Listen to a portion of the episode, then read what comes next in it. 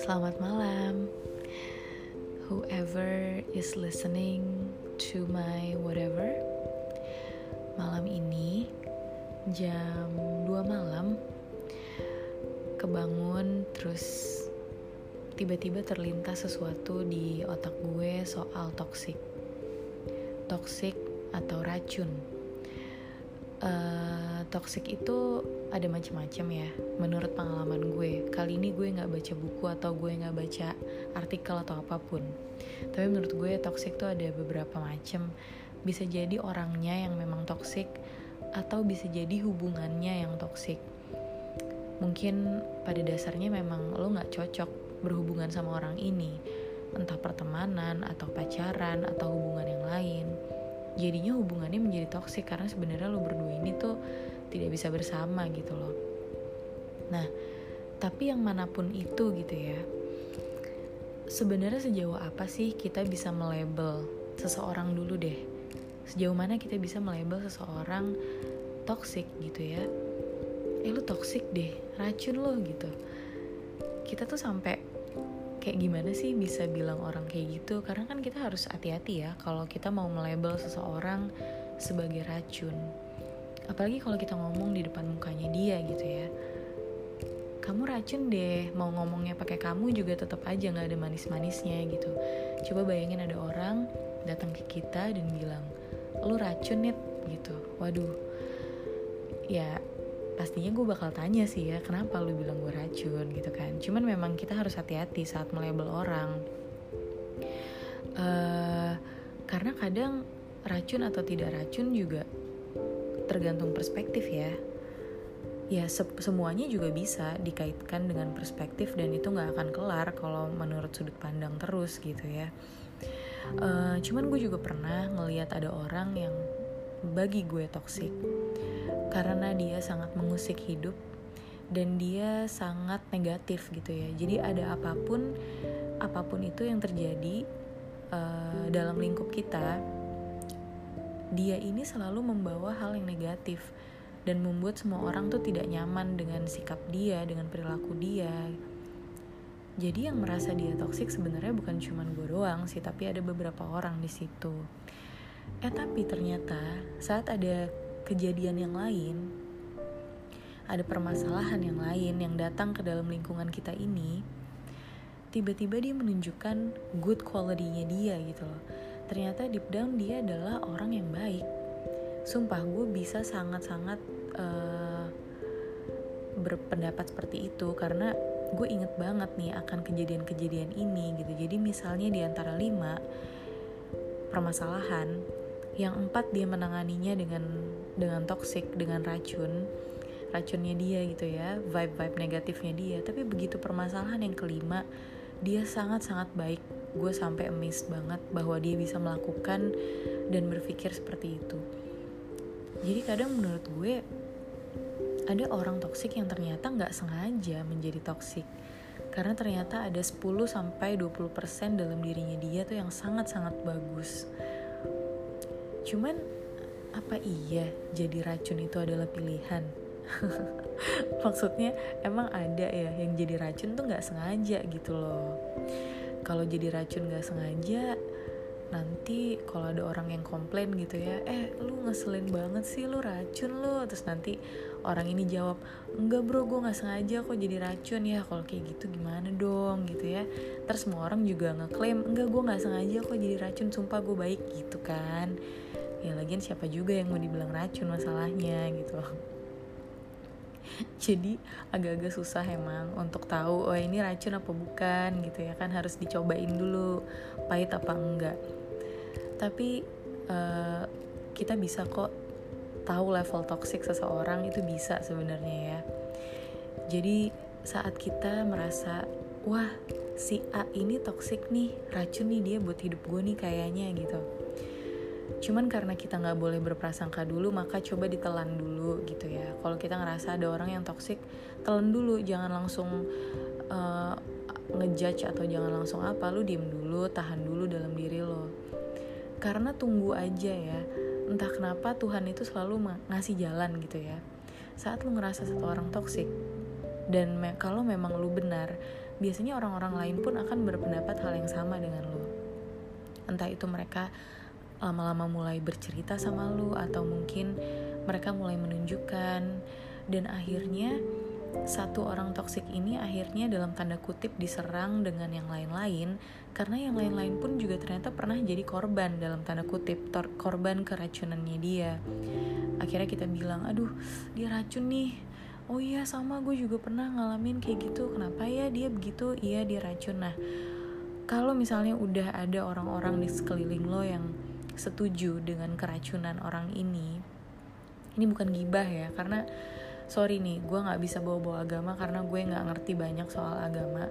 Cuman uh, terkadang kalau ada orang yang racun kita tuh bukan niat ngomongin dia gitu. Tapi kadang karena keracunannya itu sangat kuat yang akhirnya bikin kita semua sakit perut akhirnya semua tahu dong eh kok pada ke WC sih sakit perut ya? Oh iya gara-gara ada racun nah gitu. Jadi maksudnya bukan dalam konteks kita ngegibahin seorang toksik jangan juga kalau kayak gitu ya.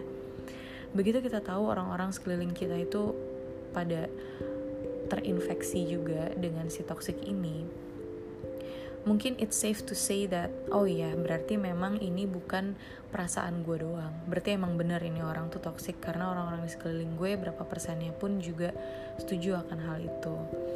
Nah uh, gue ada nggak sih gue pengalaman dengan seorang toxic? Ada banget kalau gue. Gue nggak mudah melabel seseorang menjadi toxic tapi yes gue punya pengalaman di area itu dan itu adalah pengalaman yang traumatis. Bagi gue itu traumatis karena uh, gue sampai tidak bisa gue bahkan merasa gue belum ada di level yang memaafkan seikhlas itu gitu ya se selegowo itu. Mungkin gue belum ada di tahap itu. Bi biarpun gue selalu belajar untuk bisa sampai ke situ. Karena gue sangat trauma dengan toxic person ini uh, gue pernah di kayak misalnya gini ya gue pernah diancam pernah sama orang toxic ini gue pernah ditekan pernah gue pernah diteror pernah. Kenapa gue berani bilang gue pernah diancam gue pernah ditekan gue pernah diteror? Kenapa sih gue berani banget? Karena gue punya buktinya. Gue bukan punya bukti uh, dia itu kenapa secara individual gitu bukan ya. Tapi gue punya bukti saat dia mengganggu gue mengancam gue menekan gue dan meneror gue. Kalau soal pribadinya masing-masing toksik sih itu urusan dia masing-masing gitu ya. Kalau dia melakukan hal yang buruk ya itu terserah lo. Tapi begitu lo mengganggu orang lain nah di situlah gue mengumpulkan bukti. Karena menurut gue kadang ini bisa menjadi hal yang bahaya gitu ya. Jadi gue kumpulin aja semua bukti yang gue punya tapi uniknya adalah saat gue mencoba untuk settle this problem gitu ya. Even though I don't think of this as a problem tapi saat gue mencoba untuk meluruskan soal peracunan ini dengan orang racun ini yang menurut gue racun ternyata dia pun merasa gue adalah racun. Jadi uh, gue bilang kenapa lu A B C dan D kenapa lu begitu sama gue kemudian orang toksik ini bilang gue begini karena lo duluan yang mulai lo yang mengakibatkan gue melakukan hal semua ini. Lo yang nekan gue duluan, makanya gue jadi menekan lo. Intinya semua adalah pusatnya ada di lo. Maka gue melakukan hal begini. Itu semua karena lo. Lo yang toksik. Kira-kira garis besarnya kayak gitu. Pusing gak tuh? Dalam kondisi lo merasa ada orang toksik yang mengganggu hidup lo, membuat lo trauma, pernah mengancam lo dan segala macam. Tapi ternyata setelah lo mencoba untuk masuk ke sudut pandang dia, dia pun ngerasa lo adalah toksiknya, lo adalah akibatnya. Sekarang lo mau dengar dua sisi apa enggak? Atau lu mau mendengar dua sisi sampai kapan? Karena kalau kondisinya kayak begini, ini yang ada jadi debat nggak berkesudahan kecuali kalau ada orang ketiga yang bisa datang di tengah-tengah kita orang ketiga yang berilmu, mungkin berilmu agama juga, dan orang ini bisa menyelesaikan. Tapi orang ketiga juga belum tentu bisa menyelesaikan permasalahan racun-racun ini.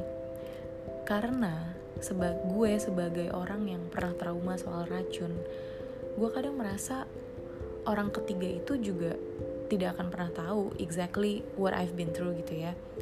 Jadi orang ketiga ini tentunya akan selalu mencari jalan tengah yang positif, yang tidak uh, tidak merugikan kedua belah pihak dalam tanda kutip. Cuman apakah itu adil?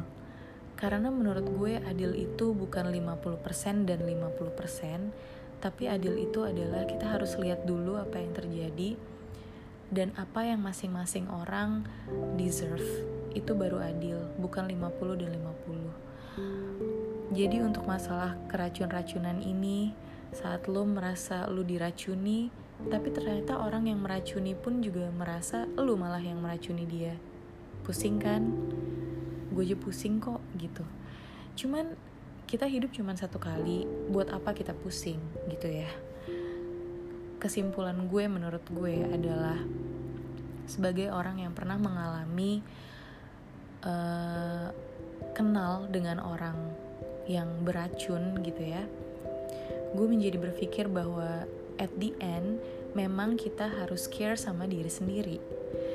Kayaknya ini berlaku di any kinds of problems mungkin karena sebelumnya saat gue membahas soal sakit hati gue bilang udahlah kita jangan salahin orang saat kita sakit hati tapi coba pikirin diri sendiri gimana caranya kita menyembuhkan diri sendiri. Nah soal toxic pun gue rasa juga sama. Cobalah jadi orang yang selfish gitu ya. Stop berpikir soal siapa yang toxic sebenarnya Kalau lu merasa lu memang pernah diracuni seseorang Coba simpan buktinya, coba kalau dia memang pernah ganggu lo, mengancam lo, meneror lo, bukan untuk disebarkan tapi hanya untuk lo simpan. Siapa tahu ke depannya berguna untuk sesuatu, gua nggak tahu sesuatu apa pun itu. Eh, nggak uh, usah melulu memikirkan dia juga manusia, seorang toksik juga manusia. Coba kita memahami dulu orang toksik ini, enggak menurut gue. Pikirkanlah kesehatan diri lu sendiri, kesehatan jiwa dan raga lu sendiri. Kalau lu merasa dia toxic dan dia cukup mengganggu lo, maka sudahi saja menurut gue. Sudahi itu tuh open ya. Gue tidak mau ngomongin toxic dalam hubungan pacaran, suami istri, teman, semua, semua tipe toxic karena saudara pun bisa jadi toxic. Jadi siapa pun orang toxic yang menurut lo sudah sangat mengganggu, lebih baik disudahi saja. Nggak usah pusing mikirin uh, saat dia ngomong bahwa lu juga adalah toxic karena that's what toxic people do. Mereka akan selalu memutar mutar mutar mutar aja terus. Bikin sampai kita pusing sendiri uh, setiap orang bisa menjadi toxic teman pacar saudara suami istri atau bahkan diri sendiri. Hati-hati nular. Jadi uh, kita sudahi saja hubungan yang terlalu dalam dengan seorang yang toksik karena itu akan bisa membuat lo jadi depresi sendiri. Dan kuncinya adalah ayo kita lihat ke diri sendiri jangan kita malah yang jadi toksik tahan oke? Okay? tahan. Banyakin ibadah. Jangan ganggu orang. Jangan ganggu orang. Mind your own business. Itu emang simple banget tapi that's true. Mind your own business. Jangan usik orang lain. Karena basically setiap orang mungkin punya alasan untuk menjadi toxic. Kalau lu menjustifikasi segala hal setiap orang akan punya alasan untuk menjadi toxic sama aja kayak lu nonton film Joker Joker ternyata punya latar belakang psikologis yang sangat complicated yang membuat dia akhirnya memberontak dan melakukan kejahatan ini itu ini itu. Kalau lu melihat dari sisi ketoksikan si Joker, lo akan benci dengan Joker. Tapi begitu lo lihat sisi di balik Joker, mungkin lo akan kasihan sama dia. Tapi apa iya kita punya waktu untuk melihat dua sisi dari seseorang? sampai kapan kita mau melihat dua sisi dari seseorang? Gue juga kasihan sama Joker. Tapi kalau ada anggota keluarga gue misalnya yang dibunuh sama Joker gimana? Anggota keluarga lu deh dibunuh sama Joker. Apa lu masih mau menjustifikasi aksi-aksinya Joker? Kira-kira seperti itu analoginya uh, tapi gue suka banget film Joker by the way. Itu film bagus banget. Uh, tapi gue cuma sekedar kasih contoh itu supaya lu yang lagi berhadapan sama toxic dan lu masih terlalu pakai hati nurani udah cukup. Hati nurani mungkin juga ada batasnya ya. Jadi kalau memang lu merasa lu udah di level yang tidak perlu lagi memahami seorang toxic oke okay, sudahin aja uh, just beware of your own self. Yang penting jangan sampai kita yang jadi toxic. Uh, yuk banyakin ibadah urusin diri sendiri jangan ganggu orang lain. Gitu aja kata Nida. Kapan-kapan kita belajar dari orang yang ahli yang emang ahlinya. Bye.